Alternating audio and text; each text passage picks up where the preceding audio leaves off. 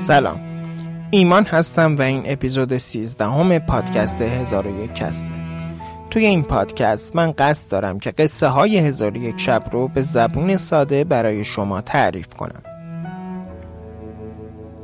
قصه به اینجا رسید که گدای دوم برای خاتون تعریف کرد که افرید چجوری اونو بالای کوهی برد و روی صورتش مشتی خاک ریخت و وردی خوند و تبدیل به یک میمون شد. و الان ادامه داستان.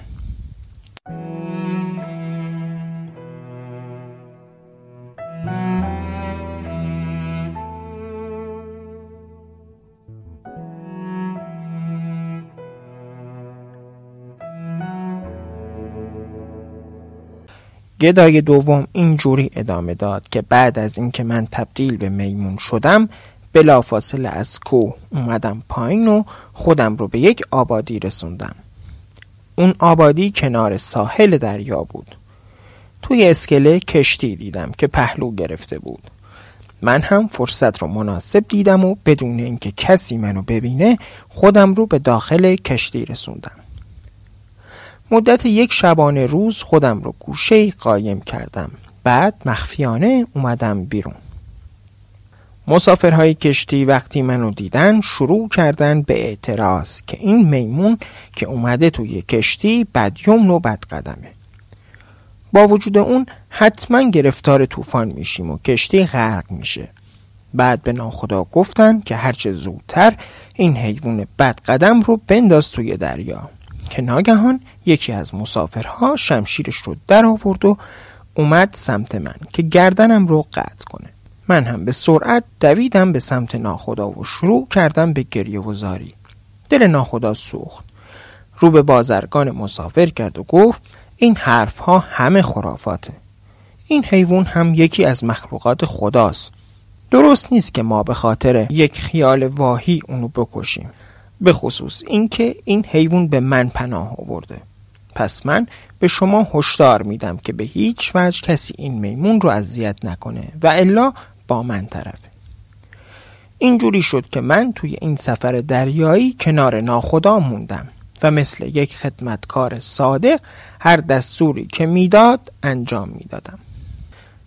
اونقدر کارها رو خوب انجام می‌دادم که توی کشتی معروف شدم و همه منو میشناختن و به هوش و ذکاوتم قبطه میخوردن. بارها خودم شنیده بودم که ناخدا گفته بود احسنت به این میمون باهوش. که مثل یک انسان باسواد و با تجربه داره کارش رو انجام میده. سفر دریایی ما یک ماه طول کشید. وقتی به بندری که مقصد بازرگان های کشتی بود رسیدیم از طرف پادشاه نماینده هایی اومدن و تمام کالاهای کشتی رو روی لوحهایی یادداشت کردند. ارزش کالاها رو نوشتن و اون لوحها رو برای پادشاه بردن. من وقتی دیدم که لوح ها جای نوشتن داره من هم رفتم روی لوح چیزی بنویسم که همه بازرگان ها شروع کردن به اعتراض کردن. گفتن که یکی جلوی این میمون رو بگیره. الان این لوح ها رو میشکنه و ما بیچاره میشیم. جدیدم ناخدا فریاد زد. این میمون انقدر با شعوره که اگر خطی بنویسه باعث میشه که پادشاه توجه بیشتری به این لوحها داشته باشه. بعد به من اشاره کرد و من هم به سه خط سلس و نسخ و نس علیق برای پادشاه بیتهایی نوشتم. با خط سلس نوشتم جز به عدل تو نپرد هیچ مرغ اندر هوا. مرغ را گویی همی عدل تو بال و با نسخ نوشتم از دولت سلطان جهان است چنین بزم و طلعت سلطان جهان است چنین سور. و با نست علیق نوشتم بر زائران تو به سخاکی سهای سین بر شاعران تو به عطا بدرهای زر. بله کور دوم در نهایت بهت و حیرت سه و حاضران مجلس داستانش رو اینجوری ادامه داد.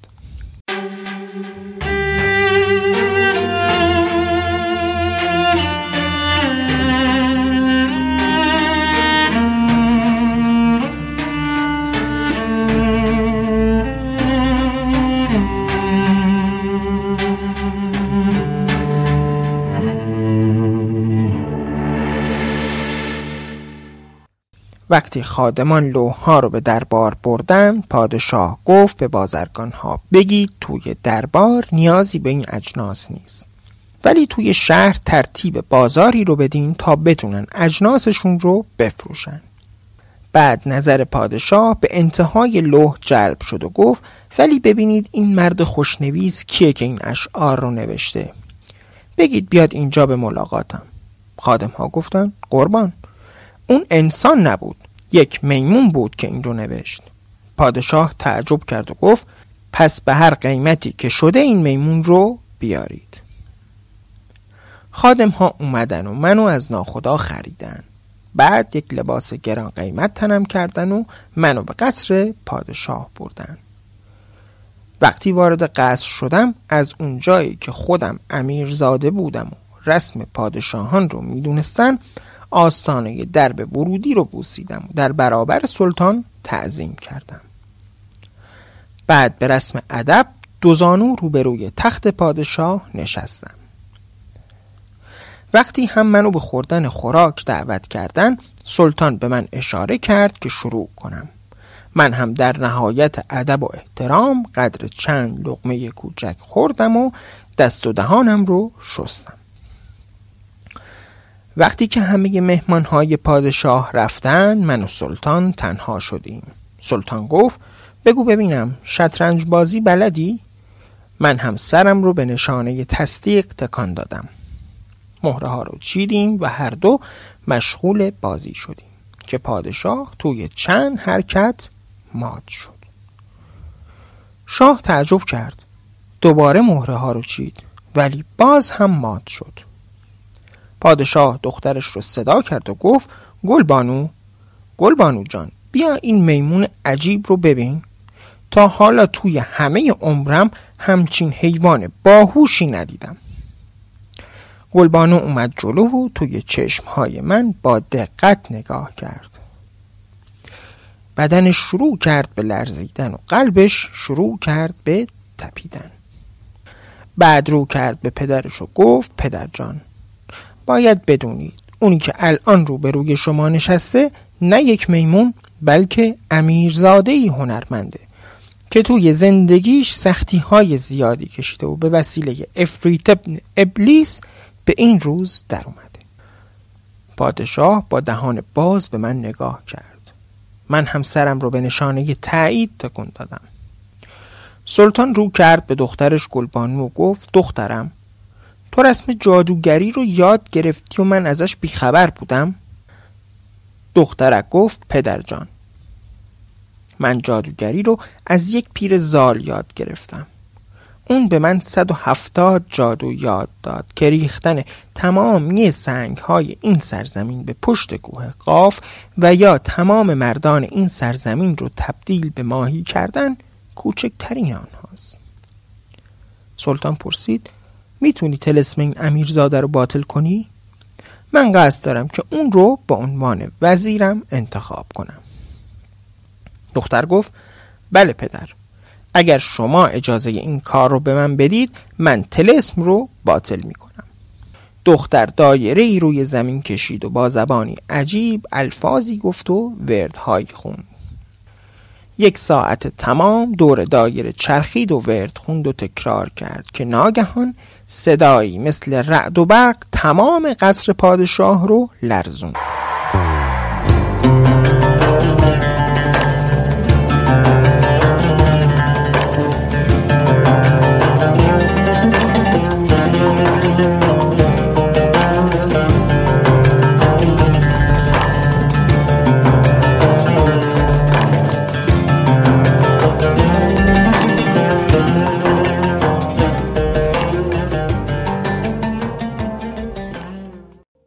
افریتی وحشتناک ظاهر شد افرید سر گلبانو فریاد زد ای ناب کار پیمان شکن چرا پیمان خودت رو فراموش کردی؟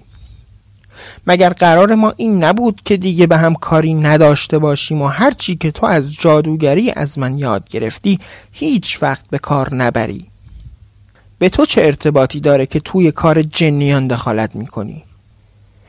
چرا می‌خوای تلسمی رو که سرورم جرجیس ابن ابلیس درباره این ملعون به کار برده رو باطل کنی؟ بعد فریاد زد الان تو رو به جزای اعمالت میرسونم. بعد افرید به شکل شیری ترسناک در اومد و آماده حمله به گلبانو شد که دختر پادشاه تارموی از سر خودش کند و وردی خوند و اون تارمو تبدیل به شمشیری شد. گلبانو شمشیر رو روی گردن شیر پایین آورد و سر شیر از تنش جدا شد. ولی این پایان کار نبود. سر جدا شده شیر تبدیل به انکبوتی شد هیولاگونه. دختر هم وردی خوند و به خودش فوت کرد و بلافاصله تبدیل به ماری شد. خواست به انکبوت حمله کنه که ناگهان انکبوت به شکل عقابی در اومد و به هوا پرواز کرد. دخترک سریع چهره خودش رو از مار به کرکس تغییر داد. ولی اون عقاب در یک چشم به هم زدن تبدیل به اناری شد و مثل سنگ از آسمون به زمین افتاد و همه دونه هاش پخش زمین شدن. به جز یک دونه که توی استخر روبروی ایوان افتاد. این بار دختر خودش رو از حالت کرکس تبدیل به خروزی کرد و به سرعت تمام دانه های انار روی زمین رو خورد. به جز یک دانه که توی حوز افتاده بود. خروس مرتب پروبال می‌زد و با منقار دانه انار رو نشون می‌داد. ولی هیچ کدوم از ما متوجه منظورش نشدیم. ناگهان دانه انار داخل استخ تبدیل به ماهی بزرگ هیولا مانندی شد. خروس هم خیلی سریع تبدیل به نهنگی شد و افتاد توی آب. این بار ماهی هیولا مانند تبدیل به شراره آتش شد و به آسمان رفت. نهنگ هم بلافاصله تبدیل به شراره آتش شد و دو شراره آتش توی آسمان به جان هم افتادن و مثل باران بر سر هم آتش میریختن شراره آتش اول به من حمله کرد. من هم تونستم گوشه دیوار پناه بگیرم که دیدم گلبانو داره همه تلاشش رو می‌کنه که اونو از من دور کنه. ولی در نهایت یکی از ساقه ها به چشم چپم خورد و از یک چشم نابینا شدم و یک ساقه دیگه هم به چونه من خورد و ریشم رو سوزوند. وقتی شراره آتش اول زهرش رو به من ریخ به خادم حمله کرد. سینه اون رو شکافت و جا در جا اونو کشت. یک شراره آتش دیگه هم به آرواره پادشاه خورد که بلافاصله همه دندونهاش ریختن روی زمین. که ناگهان از آسمان فریادی شنیده شد که می‌گفت نابود باد افرید این دشمن بشریت.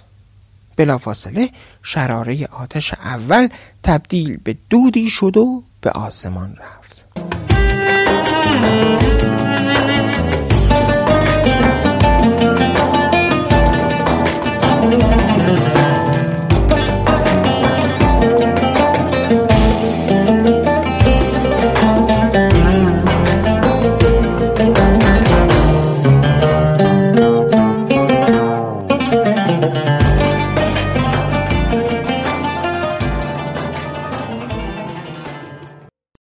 دختر پادشاه هم به شکل خودش برگشت. من در حالی که از درد به خودم میپیچیدم از اون تشکر کردم ولی اون گفت که کار من با تو تموم نشده. در حالی که از خستگی داشت تلو تلو می‌خورد کاسه آبی آورد و سه بار دور سر من چرخوند و وردی خوند. اون رو روی سرم ریخ منم بلا فاصله تبدیل به انسانی شدم که یک چشم نداشت و ریشش شبیه کوسه بود. دختر پادشاه گفت ای امیرزاده واقعا متاسفم که نمی‌تونم چشم شما رو درمان کنم و سوختگی صورتتون رو برطرف کنم. بعد رو کرد به پدرش و گفت از شما هم به خاطر اینکه علم جادوگری رو پنهان کرده بودم معذرت می‌خوام. در زم زمانی که دانه انار توی استخر افتاده بود من به شما اشاره کردم که اونو بردارید. ولی هیچ کدومتون متوجه نشدید تا اینکه اون دونه انار تبدیل به شراره آتش شد و با من جنگید. هرچند من اون افریت رو نابود کردم اما به خاطر اینکه عهد خودم رو شکستم و تلسم رو باطل کردم همین امروز کشته میشم. علت مرگ من هم اینه که همونطور که قبلا گفتم افریتی به شکل پیر زال به من 170 نوع جادو یاد داد و از من خواست در ازاش افریت بشم. ولی من حاضر نشدم انسانیت خودم رو فدای 170 جادو کنم. اون پیرزال موقع خداحافظی به من گفت باید قول بدی که هیچ وقت از این جادوها استفاده نکنی. و اگر روزی در صدد بر اومدی که بدون اینکه افرید شده باشی از این جادوها استفاده کنی بدون که به فرمان افریتان عالم به دود تبدیل میشی. چرا که هر کس افرید نباشه و از سرفندهای ما استفاده کنه مرگش حتمیه. ولی من تلسم رو باطل کردم و دلیلش هم همین شاهزاده است. داستانش هم اینه پدر جان. زمانی که شما حاکم یکی از شهرهای ایران بودین این شاهزاده جوان که بسیار دانا و باهوشه روزی به شهر ما برای یادگیری علم اومده بود. به صورت اتفاقی سر راه من ظاهر شد و من یک دل نه صد دل عاشقش شدم. اون سه ماه توی شهر ما بود. برای یادگیری هنر خوشنویسی. و هر روز صبح به خونه میرزا تاهر خوشنویس می‌رفت و درس خطاطی یاد می‌گرفت. من هم توی این سه ماه هر روز صبح سر راه اون می ولی اون به خاطر نجابتش حتی یک نگاه هم به من نمی کرد. بالاخره تصمیم گرفتم که فردا جلوی شاهزاده رو بگیرم و سر دلم رو به اون بگم. اما افسوس که اون روز آخرین روزی بود که توی شهر ما بود. وقتی سراغش رو به واسطه ندیمه خودم از میرزا گرفتم مشخص شد که به دیار خودش برگشته من سه سال در فراغ معشوق خودم نالیدم تا اینکه معشوق خودم رو به شکل میمونی دیدم که در سرای شماست. با اینکه می‌دونستم که اگر بخوام سحر این امیر رو باطل کنم فرمان روای کل افریدها به خاطر این عهد شکنی منو نابود خواهد کرد اما من از سر عشق جان خودم رو کف دستم گذاشتم. تا این مرد هنرمند و دانشمند دوباره به شکل انسان در بیاد. ولی افسوس. افسوس که از یک چشم نابینا شد و چانه و زنختانش سوخت. در این هنگام ناگهان آسمان سیاه شد و گرد بادی بالای سر ما به وجود اومد. دست سیاه رنگی از میان گرد باد پایین اومد و دختر پادشاه رو توی یک چشم به هم زدن با خودش برد. از میان غبار صدایی اومد که می گفت عاشق است که از جان گذرد به خاطر یار.